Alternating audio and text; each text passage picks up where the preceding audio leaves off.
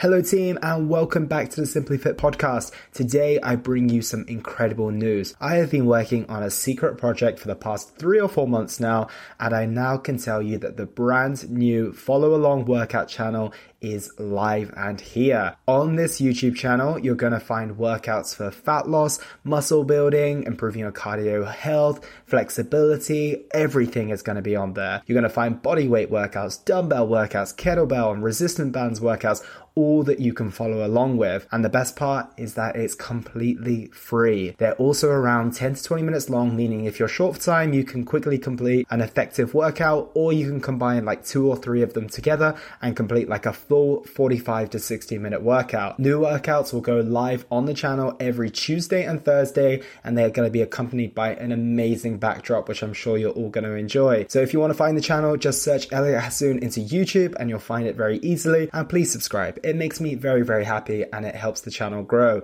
And feel free to tell your friends, your family, your pets, whoever you want to share this with, and let's work out together.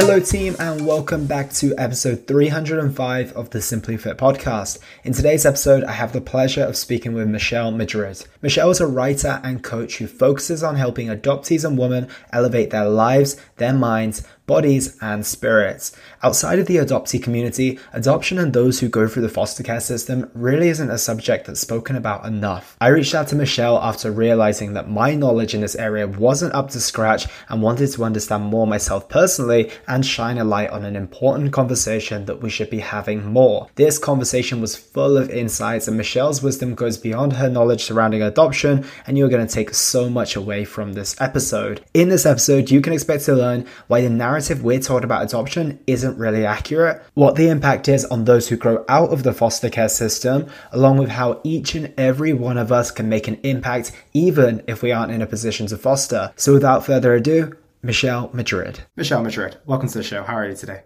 Thank you so much. I'm very, very well, and I'm super excited to be with you today. Thank you so much for being here. I'm really excited to have you on. We were just having a little chat beforehand, and I think this is a topic that is well worth a conversation and well worth a depthy conversation as well. So to begin with, I want the listeners to get to know a little bit more about yourself. So could you tell us about who you are and what it is that you do? Oh, thank you. Um, you know, I am sitting here in California speaking to you, um, with you and with your audience. Um, but I am originally from the United Kingdom. I was, um, a little girl who was placed into foster care in the United Kingdom and was ultimately adopted by Americans, which is how I got to this country. And I grew up as an international adoptee not really knowing what that meant to the outside world and certainly trying to explore, understand, um, grasp hold of, contextualize what it meant for me in the inside world, in this inner world, in this inner experience I was having. And um, what I discovered when I was growing up is there were just really pretty much zero places to go, zero spaces to lean into, to talk about it, to express out loud what I was feeling, the questions I was having, the emotions I was moving through.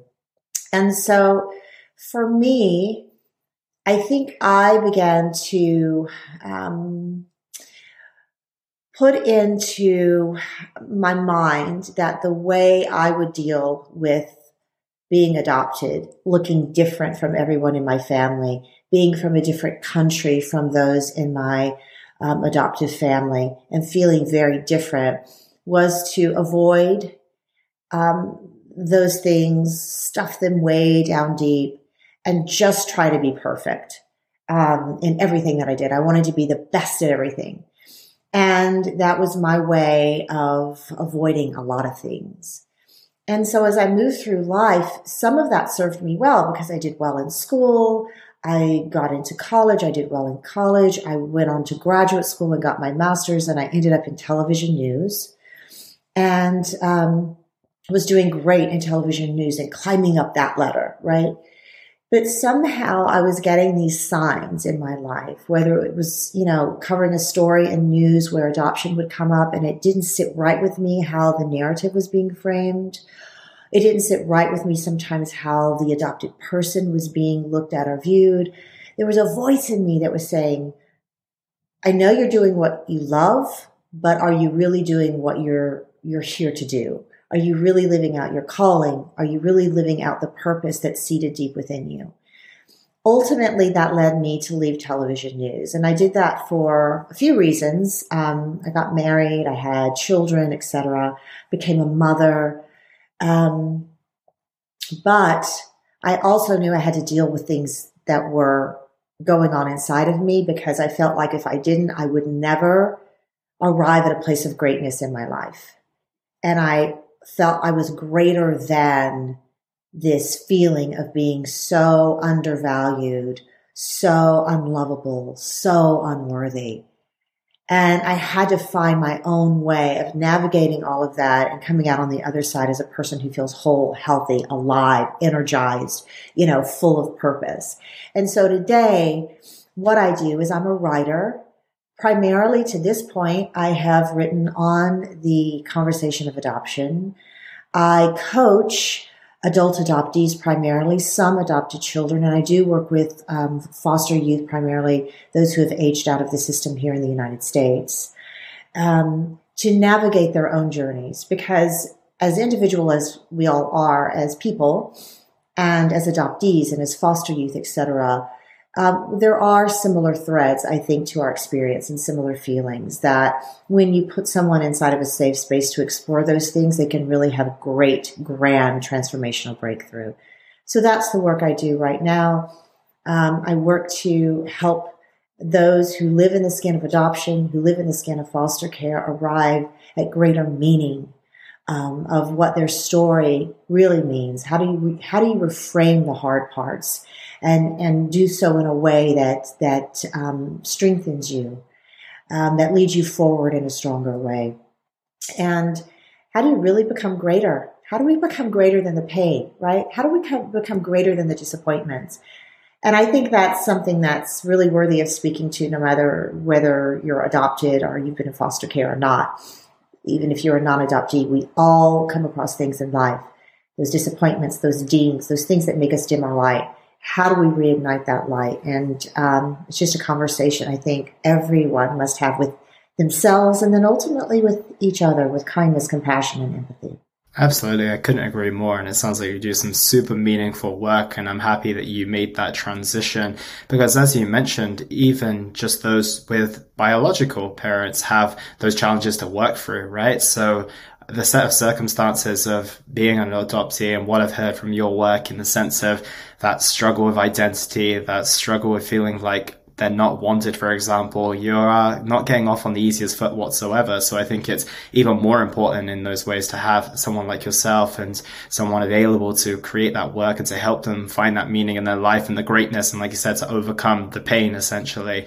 And on that note, you mentioned that you made that transition due to the narrative not being something that you aligned with. What is the current narrative when it comes to adoption, for example? Such an important question. Thank you so much for asking that because I think the disconnect within the adoption conversation is the fact that um, adoption is this one thing and that we need to look at it as and, and I'm, when I say this, please understand, I'm not saying that um, it's not this, but I'm saying it's so much more for the adoptee if if adoptive parents or those outside of the um, adoption community, if you know, if if society in as a whole looks at it as adoption is gain, adoption is this thing that happens in in a child's life, and it's all good, and it's everything to be celebrated. Um, I think what that does for the adoptee is it is it diminishes their need to grieve what is a real and present loss inside of them. Because you see, you can't have adoption if you first don't have a loss. So something had to come apart a family had to come apart before something else could come together, another family could come together. And oftentimes, I think in the adoption conversation within that narrative, the focus is on the coming together of something new, and we leave behind those things that fell apart. And for the adoptee, they enter their new homes, their new families, their new lives still with that loss swirling inside of them. But when you're told, just be grateful, just move on.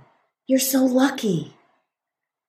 It makes you feel like, it almost makes you feel so guilty for having those real, raw, human feelings inside of you going on. So you feel guilty that I should be feeling grateful, but why do I feel so much grief? I'm not saying I'm not grateful, but I'm also really grieving inside. I really feel sad and bad, and everyone's telling me to just be happy. So, where does the adoptee go to safely explore those things? You, be, you start becoming very aware for your need to manage everything um, and to please everyone else outside of you and to live a narrative that doesn't necessarily feel completely true to you. So there's a saying that we talk about within the adoptee community is embracing the and, the both and. I can both love my adoptive family. I can, I can do that and I can still feel, um, the loss of a first family, a first identity, a first um, culture, a first language, what, whatever that may be. Um, and I need to be able to feel that. I need to be able to, to grieve those things safely, to feel those things, to embrace my biology into myself. I call it like the ancestral blanket. We want to wrap ourselves in those things that we feel pulsing in our veins, right? The very makeup of who we are. And love and embrace our adoptive story. Adoption is just not so simple. It's not that simplistic. And I think it's been made out to be that. And in the doing, we've left adoptees behind. The very people that adoption is here to serve, the very people that it says it is serving, oftentimes get left behind within this narrative. And I think what we're trying to do as a community, if I can speak on behalf of myself, the work that I do and others, is bring an awareness, a real awareness of adoptees have been suffering for a very long time. There's a st- statistic, Elliot, that says adoptees are four times more likely to commit suicide than non adoptees. There's a reason for that.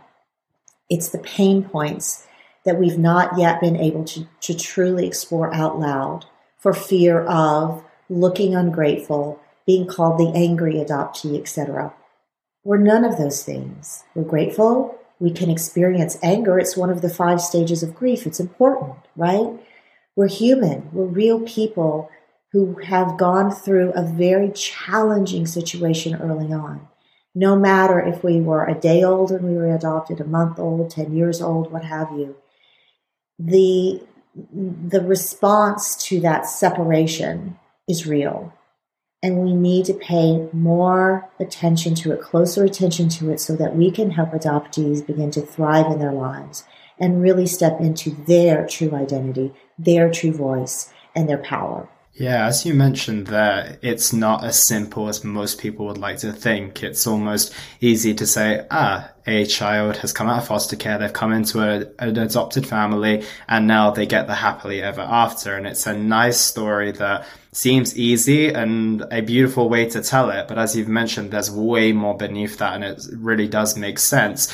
And with that being said, why is the topic of adoption still such a taboo subject? It's something that many of us don't know a lot about unless we're in that adopted community, as you mentioned. It's not something that's maybe maybe the information is out there, but it's not really there for us to come across unless we actively search for it. This all came about, this conversation of why we're speaking together came from a conversation my girlfriend and I were having. She was like, have you ever spoke to someone who has been adopted or is an expert in this topic? And I was like, I haven't even thought to come across it. And this is why I wanted to have this conversation today. So why is it such a subject that's pushed into the dark? Is it because of everyone likes to think it's this happily ever after and it's quite a complicated set of circumstances? Or is it because we just don't know enough or maybe a combination of the two? I think it's probably a combination of the two. And bravo to your girlfriend for bringing this conversation to the forefront. I'm so grateful. I just want to hug her. um, I do think it's a combination of the two. I think it's, um, it's an uncomfortable conversation to have. Nobody wants their children to hurt adoptive parents don't want their children to hurt. You know, I've I've coached adopted children, young young people, and I've had parents come to me who say, "I don't. I really want to help my child. I'm noticing nuances." Um, as they enter like the ages of seven and eight, things that they may say that make me wonder if they're struggling um, with their inner narrative, their inner story, and they're wondering how to um, release those things and safely let those things out. Um, but it is an uncomfortable conversation. Parents don't want their children to hurt. I think the wider narrative is that, oh, a, a child found a family, a child found a home. We're done. Let's celebrate. And I'm not saying that that is not in part true, right? But for instance, I was, you know, when I was adopted, I went into a family, and no family is perfect, but my adoptive father struggled with alcohol. He was an alcoholic. He had a disease. Um, and growing up as, as a, an adoptee inside of a home that was so wrought with this traumatic daily experience was so hard because as much as the narrative on adoption sometimes focuses on the faults of the biological family, where do you go to to say, hey, my adoptive family isn't perfect either? And I'm struggling with this. And so I think we have to get very real and raw within this conversation and, and be willing, even if it's uncomfortable, to lean into the fact that no human being is perfect. No family is perfect. This process of adoption isn't perfect. Adoption loss is real. It is at the core of the lived experience for adoptees. And if we can get real about it, if we cannot judge, if we cannot label, if we can have healthy, whole conversations about this, I think we can help the entire community get better. We can even forge deeper, more meaningful relationships between adoptive parent and adopted child. So I think ultimately doing the hard work and having the hard conversations is a win-win for everybody. Of course, I'm so focused on the adoptee. I am one and I love adoptees with all that I am. Um, but I think ultimately, as a community, we can help build a healthier community as well. We need to be for the adoptee always. We need to hear them and we need to hear them from day one and not tell them what adoption, adoption means. My mother used to tell me all the time adoption means love. That's it. You are this now. You are no longer this. Just be grateful and move on. And she didn't mean harm by it, but it was very harmful because adoption does in part mean love, but it means so many other things. And I think the healthiest thing we can do for adoptees is say, I want to be here, love you, and support you as you journey and do your work of self discovery, of, of really identifying and defining what adoption means for you. But I'm not here to tell you what it means. I'm here to tell you I love you and I want to help you come to that place of understanding for yourself what the experience means for you. And I think that is an individual journey for every adoptee. We can all support them better. We can say, I'm here for you. I love you. I know and I understand that there is loss in adoption. And I want to help you to come to a place of feeling whole and clear about this journey that you've been given, right, to experience in this life. Um, and I think we can get so stuck in the struggle. And I get that because I've been stuck in that place. I think we all have stuck in the struggle of our life. But, you know, how do we find the traction, right? How do we find, how do we build the muscle um, to heal and to move forward and to be better in our lives, to serve better, to do better? And I think that's ultimately the journey that we're all on, Elliot. I mean, you get up every day and you motivate people to work out, to build the muscle, right? And it's that day, it's those little small things that we do. Um, the little things, um, the daily practice, the showing up for ourselves, the building of self credibility, all of those things I think lead us into um, a place of understanding. You know what? I can get through this. This is hard, but I can get through this. I can get stronger. I can build that muscle. I can have that muscle memory. I can grab the tools because I'm safely heard and I don't feel so alone anymore what a beautiful place for people to be, right? Just about everyone to have that opportunity, especially adoptees. And what I would like you to do now is could you shine a light on some of the challenges and some of the places that adoptees who maybe don't get that support go through because of it's very close to your heart and it's very close to your lived experience. But for someone who's maybe not gone through the system, they can't understand the degree of impact that might have. And when I was listening to your TED talk, which I would highly encourage anyone to have a listen to, if even this sparks a even if it doesn't spark an ounce of curiosity, I think just understanding the stats and understanding what a lived experience of adoptee looks like has been absolutely fascinating. So I've got a couple of stats here which were alarming to me, which you mentioned in your TED talk, which was 25,000 leave foster care, 25% become homeless, 56% remain unemployed, 80% of prisoners um, have gone through the foster care system at some point, and 80% of trafficking victims have also gone through that as well.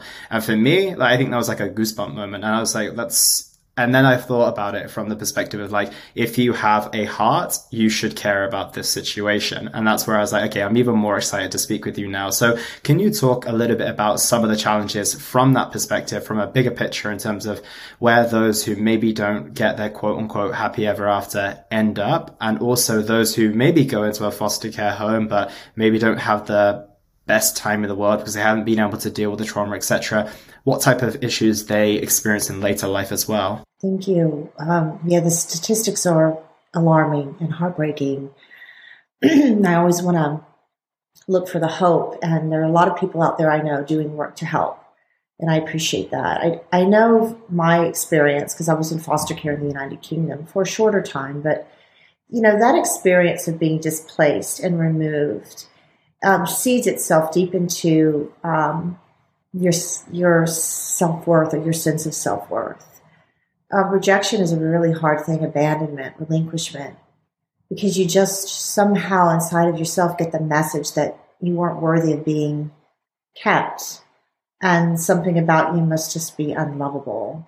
And if you tell and and you know and and that you're not wanted in this life that you've been given, it does a real mind trick on you and I think that when you look at foster care, and, and I can, you know, I can focus in on what the situation in America. I mean, foster care. If you if you look at those statistics, I think we have to be real and say something's broken within this system.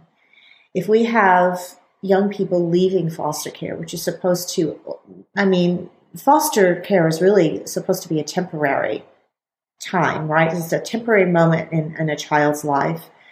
Um, but oftentimes they're there for all of their growing up, you know, and in, in the States until they're 18 or so, you know, and they, if they're not adopted, they age out.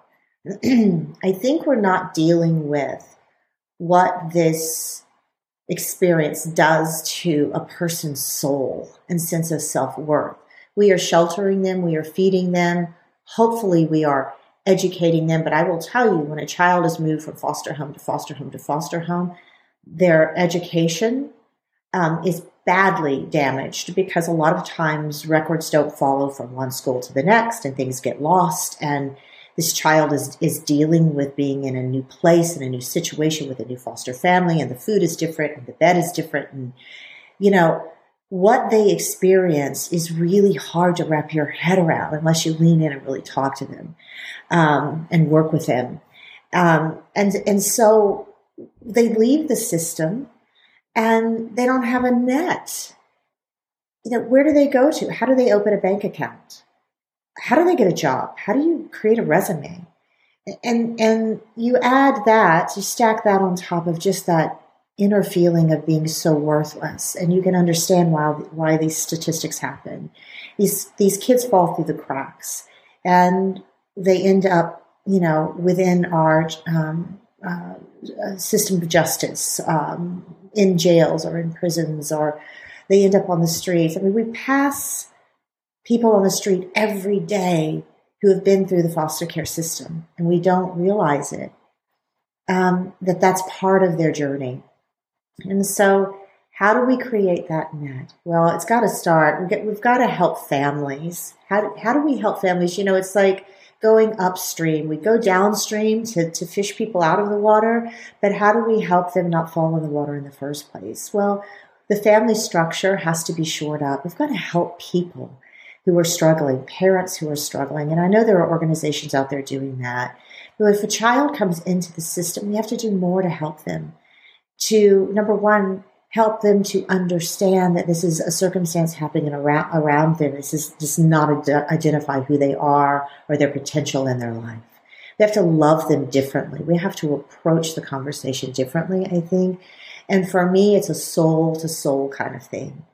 I want to get in there to that person's soul. I want to help them see that beautiful light that still resides inside of them that wants to be lit into a, you know, bright burning flame um, in constructive, healthy, whole, beautiful ways.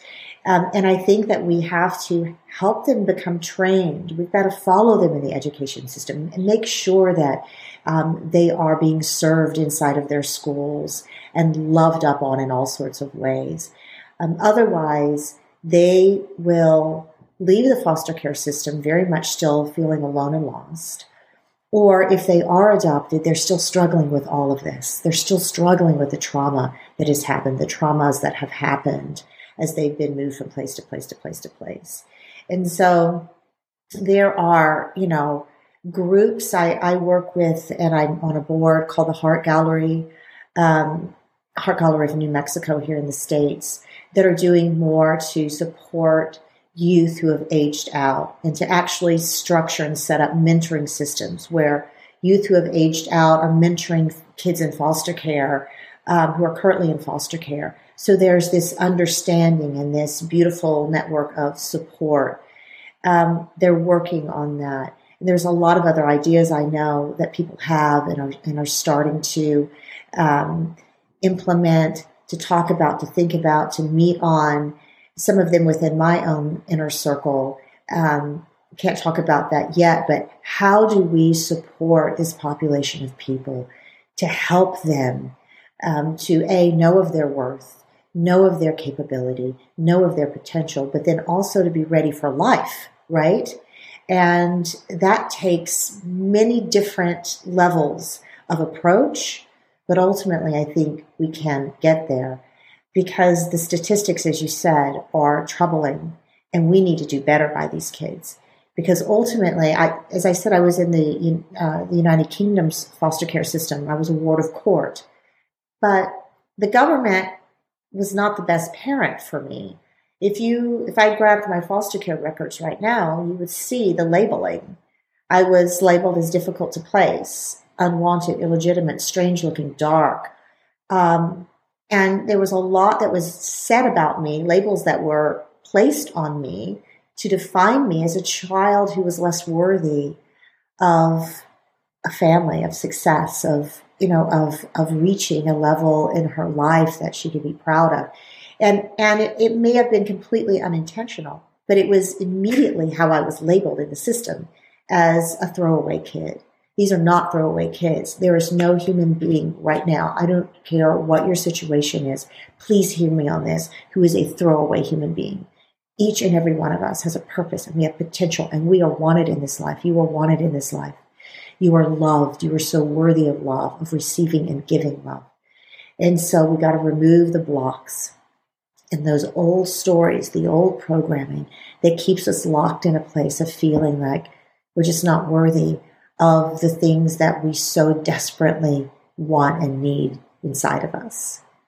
And so I hope that answers your question because it's a it's a complicated, multi-layered situation and it's taken years to arrive at those statistics. It's going to take us time um, to to shift that um, and and to move those statistics down, down, down, down from eighty percent to you know ultimately, of course, the vision is no foster child struggling like that um, no adoptee struggling. um, within that, you know, four times more statistic. Um, and so there's work to be done, but I think it's the intention every single day of getting up and in some way impacting a life, in some way connecting with someone who might be struggling right now. Um, and so for those listening, thank you for listening, but also ask yourself, what might I be able to do in my own community um, to learn more, to reach out, to help a kid, um, to help someone who is in this situation who or who has been through this situation. For sure. It's a very multifaceted challenge and something that has layers and layers, right? It's not as if, as you mentioned, we've got to go upstream and downstream. We've got to do some work on the people who are ending at the bottom of the river, but also then have to address the top as well. So there's a lot of different ways to go about it. And one thing that came to my mind just as you were talking now is that there's many who quote unquote age out of the um, foster care system. Does that mean that there aren't enough families who are ready to take on a foster care child? Is there a difference between how many people get um, adopted at an early age in life? Is there a bigger challenge when someone becomes a teenager, for example? Because of just from my naivety and my lack of understanding in this area, I can imagine it's probably harder to take on a teenager with all the lived experience and all of those type of things that they've already experienced in their lives versus taking on a child who's maybe not got so memory, so many memories yet, who's a little bit more moldable. So can you go through that for me? Yeah, absolutely. I think that there is a challenge. Number one, you're absolutely right here in the States, there are more kids coming into foster care than there are families to take them in. So, you know, looking at your your situation and, and where you are in your life right now and saying, can I be, a, can I help a child in this way? Can I become a foster parent? If that's something that you've been feeling, a little tug on your heart, I, I would look into it. You know, I always say these, these things that, uh, these little signs or clues and there are little clues like little pebbles along the path that move us closer to, you know, something that we may be here to offer, um, some way we may be here to serve in our life. So I would say pay attention to those things. And if you feel inclined, at least look into it. And if it's not becoming a foster parent, how might I be able to support kids who are in foster care right now?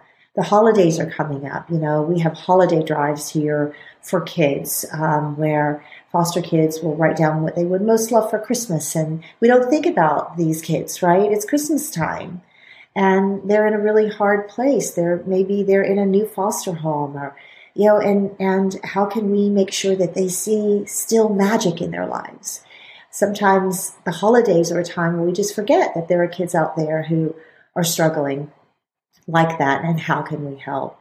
Um, when it comes to adopting through foster care, a lot of times the harder um, groups are the, the older um, foster youth, the teens, are the sibling groups.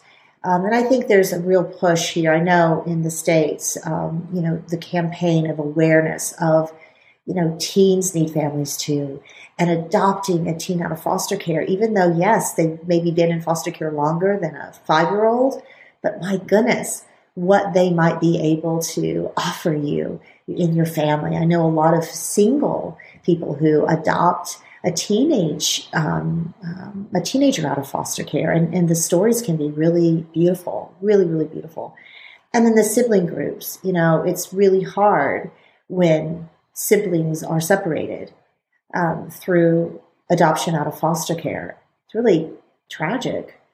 I can speak to my own, you know, I've got siblings in the UK and it was, you know, I didn't know when I was adopted out of foster care that I even had siblings. Um, and when I found them, especially um, a brother on my paternal side, just knowing that he was there and he existed and he, him knowing that he had a sister he didn't know about, such a beautiful um, gift.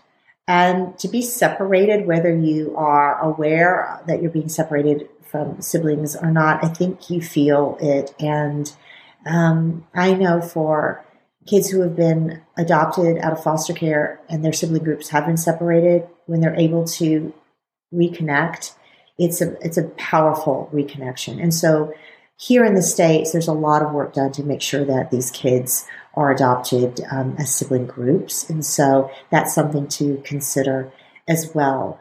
yes, there's so much need. I would just say to people, ask yourself, explore your heart, explore where you are in your life right now, and, and ask perhaps if you feel an inclination to help this population of people, how you might best be equipped to help. And then find those avenues to explore and to lean in and, and to begin doing the work, the um, meaningful work of infusing your love, your lived experience, your know-how, your knowledge, your wisdom into a child's life. Can tra- you know, they say all we need is one person, right? One person to believe in us. It's true.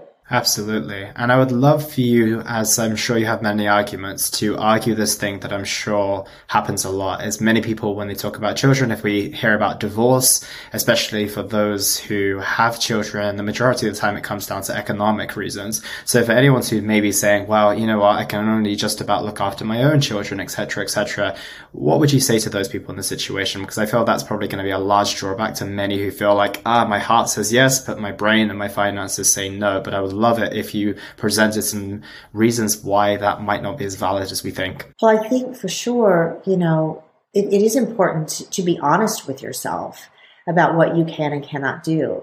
I don't think it ever serves a child for anyone to jump in without thoroughly having explored their their um, current situation and how they may or may not be able to step up fully into that position because that's what a child needs. I mean, children need adults around them who are 100% engaged. And so if you can't do that, there's no judgment. There's no shame in that. I think it's awesome that you're really real and honest with yourself. But there's something that you probably can do. Because if you're feeling that in your heart, there's some way that you want to help. So it's just finding that way. It may be mentoring, right? It may be um, again, it um, offering um, um, ways to to to give during the holidays to support a child. Um, I would I would definitely lean into you know your I don't know if it's here we call it um, social services. Um, but find out what's going on in your community, but absolutely be real and honest with yourself because you don't want to bring a child into your home if you don't feel fully ready, capable, um, to roll up your sleeves and, and be with that child and give that child the presence of, of that they need to know that you're there and you're engaged and um, you're always offering that place of support for them. So, as much as I would like to say, you know what, just do it, we have to be real and we have to ask ourselves, how am I best equipped in this moment to help? And it may be bringing a child into your home, it may be becoming a foster parent. It may be adopting a child, but first be very real. And I always say, you know, to, to adults, we just have to make sure that we are working on ourselves as parents, as adults in this world, as we and when we ask kids, you know, to um, do the same kind of work, right? We adoptees are oftentimes, you know, we've got to do this work of healing ourselves. But I also know as a parent, I'm not, I'm doing the work to heal myself for myself, yes, but also for my kids. I want my kids to see a woman who is doing the work of being healthy, whole, more connected to who she is, more secure in her skin, more comfy in her skin, all of those things. Um, we each just have to do the work. And I think when we do that and we are able to transform our inner world, the outer world responds. And so it could be even, here's a thought. It could just be even making the commitment today to do the work of moving through something inside of me that I feel triggered about. It may be coming to a place of our sense of peace within myself about some struggle that I'm having um, and trusting that when I do that, the outer world is going to respond, and maybe that means it's it's preparing the way for me to be a foster parent or an adoptive parent or a mentor. But if I do the work on myself and I trust that the outer world um, is seeing that and is going to respond in kind, then I can pretty much trust that the path is being laid um, for how I'm supposed to show up within this particular conversation and how. I love that answer. And it was the thing that came to my mind when you were speaking about it. And it comes back to that multifaceted layer of how to solve this challenge is that if we don't have adults who are equipped whether that be uh, mentally, physically, emotionally, or even economically to take on a foster child, then that's really going to be a challenge. It's like, okay, we can work with all these children who are in foster care, but right now there's not many adults who are available to take those on. But I like, like what you said there. It's like every single person, doesn't matter where you're at, can take a step towards helping, even if that means just starting with helping themselves and showing up as an adult who is, like you said, working through the challenges that they have, inspiring other people. And then potentially the next step is to mentor, is to volunteer or something along those lines. So I think that's a, a beautiful step that just about everyone can take. And I'm super curious to hear about the makeup of your own family, Michelle. I was curious to hear that you have a biological child who you had first, if I'm not mistaken and you have two adopted children as well. If you don't mind me asking, what made you come to the choice of going for three children? And is there any plans for more? And what made you start with a biological child as well, if you don't mind me asking? Well, um, I don't know. I didn't really think about it. it just happened. And I was pregnant with this amazing boy.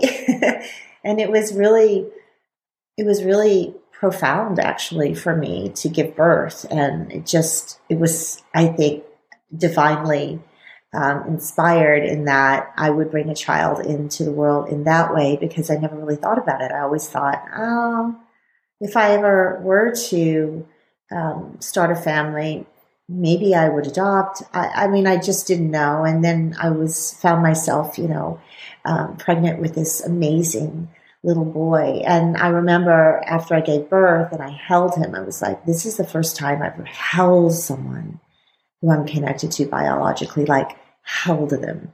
I had had reunion with my birth mom in the United Kingdom, and I had spent time with her since in my teens. Um, but I had never felt held, you know. I'd, I'd never felt held, truly held and truly embraced by someone that I was connected to biologically. And so that moment of holding my son was hugely healing in that way. And I also saw my capability. Like, if I could do this, I could do anything. Like, wow, I am stronger than I know, right? More capable than I ever dreamed. Um, and so that experience was beautiful. And um, so very meaningful. Like every anyone who's given birth to a child in that way um, can attest to. And the journey to adopt internationally also kind of arrived organically, if you will. And I ended up, you know, in Russia and adopted my second child, who is um, amazing. He's brilliant and um, bold and highly enthusiastic about life. He's taught me so much about that, of how to each and every day wake up and say, I'm excited. I don't know what this life is going to give me on this day, but I'm excited and I'm ready. He's taught me so much about um, having uh, a mindset that is um, there to serve him, you know, and, and how do you have that kind of mindset? He's you know, I'm in awe of him. He's amazing. And then my daughter, again, um, it was an organic um, arrival to Ethiopia. And all of a sudden, it seemed I was holding my daughter in my arms in Addis Ababa and um, learning even a deeper meaning to um, why I'm here and the work that I still needed to do on myself. My daughter's Ethiopian name um, the name that she was given means let her be greater. And I realized when I was standing there in Ethiopia holding her for the first time um, that I still had to, some work to do um, in order to realize that I was worthy of arriving at a place of greatness in my life. And, you know, it's the stories that hold us back, right? It's the stories in our head. It's the beliefs that we um, have been um, I should say the beliefs that adhere adhere themselves into our minds and into our spirits, the limiting beliefs that keep us from that place of of, of arriving at greatness. We're all so capable of that. And in fact, we are intended for that. So each, each one of my deliveries, if you will, because I, I believe adoption is a different form of delivery. Um, and it's equally as beautiful and, val- and valued. Um, it's just taught me something more about myself. And um, I would have to say that, you know, I have a I have kids who love each other immensely. They're different, but through this experience, they've learned that difference is really cool. And we're not here to to um, to disappear and become something else that someone else wants us to be. Right? We are here to stand in our uniqueness and to be valued for that.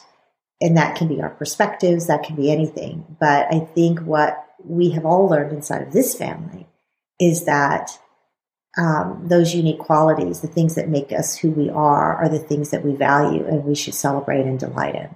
Yeah, that's beautiful. It really, really is beautiful. And it reminds me of the quote that you mentioned, which is family has very little to do with biology and everything to do with love, which I thought was incredible.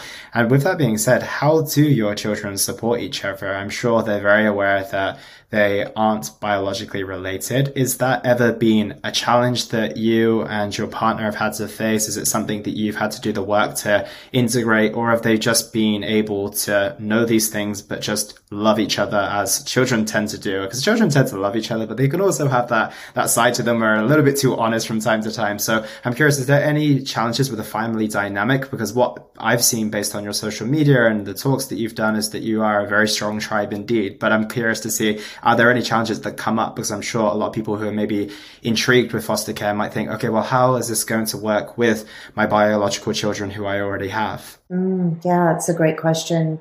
Um, you know, I think it's the building and creating of space, and and we do this to come and just to stay open. You can talk about anything at any time, at any moment, um, when it comes up for you. Um, and I think that that has been really um, helpful in our family. We do this thing called uh, pass the pass the spoon. Like we have earlier on, it was a wooden spoon, and now it may be something different, but we still call it sort of pass the spoon, where you hold the spoon and the person holding the spoon talks until they feel that they've said what they need to say, and then they say, "And that's what I need to say. That's what I have to say," and they pass the spoon to someone else. I think it's the creating of space to be heard, to feel fully seen, to feel that what, what's coming up for you in that moment is truly valued, um, and to know that you're safe in that kind of exploration. Yeah, we're different. My kids who um, are adopted, I think really like the fact that their mom is adopted. yeah, because they can they can talk about these. They know that I love their biological family, even though we may not know them. I love their parents if, if not for them, my children wouldn't be here. And when you adopt everything that comes with that child, you're adopting everything their biology, their culture, everything, their first language. My son is taking Russian. That's his first language. He heard that language for a year inside of the orphanage. It's his. And it roots him to something deeper, something that takes him back to his origins and his original story. I want him to speak that. More, more importantly, he wants to speak his language. And so he's in his third year now of, of studying Russian. And these things are important. My daughter, I think, will, um, and she's starting to express, um, and she's in seventh grade, wanting to learn her um, language of Amharic. Um, and we will find those avenues to help and support her with that. And they know that they can talk about openly and freely their first family, um, and they can feel that. I always tell my kids, we may not have stood face to face with those beautiful people, those beautiful parts of who you are, but if you close your eyes, you can feel them. You can have reunion within, and they're there. They're there. They're inside of you. And I never want to block that for my kids. Um, and, you know, for my eldest son, it's the same. I want him to know he can come anytime to me and talk about anything. And I want them to be able to, as they go and as they grow and become adults, um, to be able to come back together and have these same kinds of conversations. Yes, we're from different places around the world. Um, and yes, we have uh, a unique tapestry that's been sewn um, in part through adoption. But I think it's just been a great lesson on embracing how different we all are, whether it's an adopted family or not. Embrace the difference. Don't try to make someone be someone that you think they should be. Let them become all that they are. And that's such a freeing place. And I think when you can let go and surrender in that way, there's like, ah, oh. and then it becomes this delight of watching these gifts unfold and the talents that they have and the perspectives that they that they want to share. It's really really cool, and um, it really comes down to being allowing, letting, giving ourselves permission to be who we are, and allowing those around us to to um, have that same experience. I think that's so so important, Elliot. That's it. I don't think a kid can ask for much more other than a judgment free zone oh, yeah. and a safe space to express themselves as they wish to do so. And I think any kid would need that. And I can imagine even more so if they're experiencing the things that you would do as an adopted child. But it's beautiful that they have that. It's beautiful that they have conscious parents who are able to give them the ability to do that as well. And I love hearing stories about this because of there has been many generational cycles that have gone on and gone on. And they're only, they're going to continue to go on. But then there's someone who breaks the cycle, who does give their children that safe space to do it. And then you like to think that when they have their own children, the same thing is going to apply. And, you know, there's going to be a beautiful, beautiful lot of generations beyond that, which is amazing to hear about. So I can't imagine how valuable it is for your children and probably how amazing it is for you and your partner as well. Well, you know, um, it is, you know, we have to be as individuals willing to stand up and say, I'm going to be the one to end the generational trauma. Um, because I believe when you heal yourself, you you are it is ancestral healing. You are healing um, your ancestral line, past, present, and future. It is that powerful, and I think we can shift the next generations by being very real with ourselves. What within myself needs to be healed? What needs to be cleared? What needs to be cleaned? Um, there is uh, a powerful practice, and you maybe you've heard of it, and maybe your listeners have, but it's called Ho'oponopono, and it's an ancient Hawaiian healing practice, and I use it all the time. And basically, the the gist of it is that when we clear and clean those things within ourselves, if I'm being triggered by something or triggered by someone, the, the belief is that there must be something within myself that needs to be cleared cleaned, healed. And so if I work, it gets back to what we were saying. If I work on my inner world, the outer world will respond. And so Ho'oponopono is four simple phrases. I love you. I'm sorry. Please forgive me. Thank you. And I say it all the time when I first wake up, before I go to bed, throughout my day.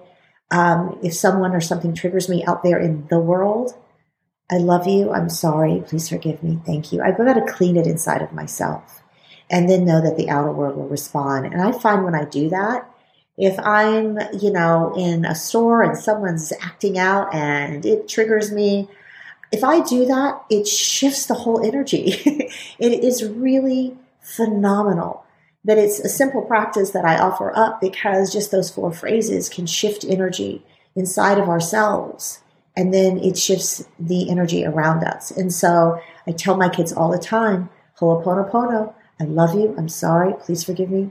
Thank you. Use it. It's so powerful. Yeah, it's the power of consciousness, like getting yourself into the present moment, because that's what something is going to do. It's going to ground you. And it's also the power of those words and the terminology that you're using. You can't say those words and almost still be angry. You're bringing yourself into the present. You're using extremely powerful and meaningful words. There's really no other avenue that you can go down, yeah. really. And on the note of powerful words, you've been writing a book recently, haven't you? So I'd love to hear about the book you've been writing, what the context is of it all, and when we can expect to hear and see more about it. Thank you so much. Yes, I just turned turned in the first draft manuscript on Monday of this week. Congratulations. Thank you. um, I really appreciate that because it's been a journey. Um, the book is looking at what I see and I've experienced in my own life and through coaching um, adult adoptees primarily, the eight pain points of the adoptee experience. I won't go into all of those, but I will say that um, what I um, what I felt was missing when I was growing up as an adoptee, one of the things I felt was missing is when I would pick up a book on adoption, it felt very clinical and cold, almost as if I was being diagnosed with an ailment that needed to be cured. And I was like, this doesn't feel right. I'm not sick. I'm, I'm adopted. And I'm just looking for ways to um, explore that within myself to heal some places that feel very raw and wounded and to move forward in my life. And it wasn't until I, picked up a book called You Can Heal Your Life um, many years ago by Louise Hay, where I there, it was suggested to me that I could heal my life.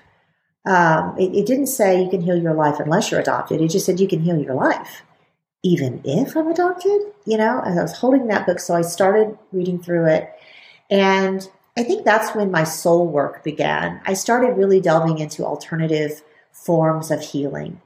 And that has been the thing that has worked for me. And so this book has some of those practices and those approaches within it. Um, soul work healing to look at the eight pain points of the adoptee experience to identify which pain points may be showing up more in your life or most in your life right now. And here's some soul work approaches some modalities of healing that may be able to help, some exercises, some meditation exercises, journaling, those types of things that have been really profoundly impactful in my own life. And then I witness it being the same in for those I coach. And so right now, um, the working title is Let Us Be Greater. I share the story of my daughter's name, Let Her Be Greater. But I think as a community of adoptees, when we can do this beautiful soul healing work, um, we will arrive at this place of being greater than these pain points, of healing them, moving on, stepping into our truest identity, using our voice, learning how to trust, welcoming ourselves into the world, reconnecting with what I call the first me, the me I was before I was adopted. Her name was Julia Dawn, and she still lives inside of me. I mean, I have her tattooed on, on my arm. um, she's a part of me and to openly embrace that part of who the adoptee is to, to arrive at a place of wholeness. We've got to be able to access all those parts of who we are. And so my prayer, my intention with this book is it will help to guide adoptees along that very worthy path. It is targeted to be released fall of 2023 through New World Library. Amazing. So around November next year, we can expect to see it on the New York Times bestseller list. I would love that. Can we please all collectively put that intention out? Because if it's sitting there, um, that means it's helping even more people. And that's always the intention. Every single day I get up and say, who can I help today? How can I show up in a, in a way of, of helping, supporting, healing? You know, it's why we're doing this work. It's why we're talking right now. It's that we get up every day and we want to help. Who can we serve? And if it's one person, to me, that is a huge victory. It is a huge win. And I always want my, my clients and my kids to look at their wins for that day. What was a win for me? It doesn't matter if it was tiny or if it was huge. Celebrate your wins. Yes, there are wounds to work through. There are hurts and disappointments along this life and in this life. But you know what? Um, we need to stop and celebrate the wins too, and all the ways that we show up um, as our best self. And we want to build on that and continue that forward. And we also want to receive when someone has done something really beautiful for us. Um, all these wins we need to highlight, celebrate, and realize because they are really important too. So yeah, let's uh, let's put that intention out for a win for this book because I do want it to reach as many hearts as it can. And, you know, even, you know, for adoptive parents, there's going to be a huge amount of information in this book to help you to better understand what it really means, what it really feels like to be adopted. And I always like to add that word really, Elliot, because it's different to say, what does it feel like to be adopted? What does it really feel like to be adopted? And I hope that this book will bring us closer to understanding that and answering that question. Absolutely. I really hope it does. I really do. And on that note, Michelle, it's been a truly, truly wonderful conversation. It's been eye opening. So thank you so much for sharing all of these insights with us. And whilst we are awaiting this incredible book, where is the best place that people can find you online and potentially even work with you if they found something that, yeah, they would like to come to you with? Oh, absolutely. Please come to one of the, I think the easiest ways is to go to Instagram and I'm at the Michelle Madrid, M I C H E L L E M A D R I D, at the Michelle Madrid. And if you go to my link there, you can find all the ways to connect with me and work with me. And I always start as far as um, uh, the coaching conversation with a 30 minute complimentary consultation. We will talk. We will find out where you are, where you want to be, and how I might be able to help you get there. That's what coaching is all about. So, Instagram, if you have it, is a great way to connect with me. Um, and I would suggest that first. Incredible. I'll put all the details in the show notes. But thank you once again, Michelle. This has been amazing. Thank you so much. It's been amazing. I thank you and your lovely girlfriend, your lovely lady. Um, I just really appreciate your energy and your spirit and your soul. So keep doing what you're doing. I'm watching and it inspires me every day. So thank you. Thank you, Michelle. It means a lot. It truly does. Thank you so much. And that was the Simply Fit podcast. I hope you gained a huge amount of value from today's episode. I feel inspired to improve your health and well being. Be sure to search for Simply Fit in Apple Podcasts, Google Podcasts, and Spotify, or anywhere else you get your podcast from. And go ahead and subscribe so you don't miss any future episodes. Also, if you like the episode, please don't forget to give it a 5 star rating. I'd love to hear your feedback or any questions you have. So reach out to me on social media. You'll find me on Facebook and Instagram at Elliot Hasoon. Thank you so much for listening, and I look forward to talking with you all on the next one.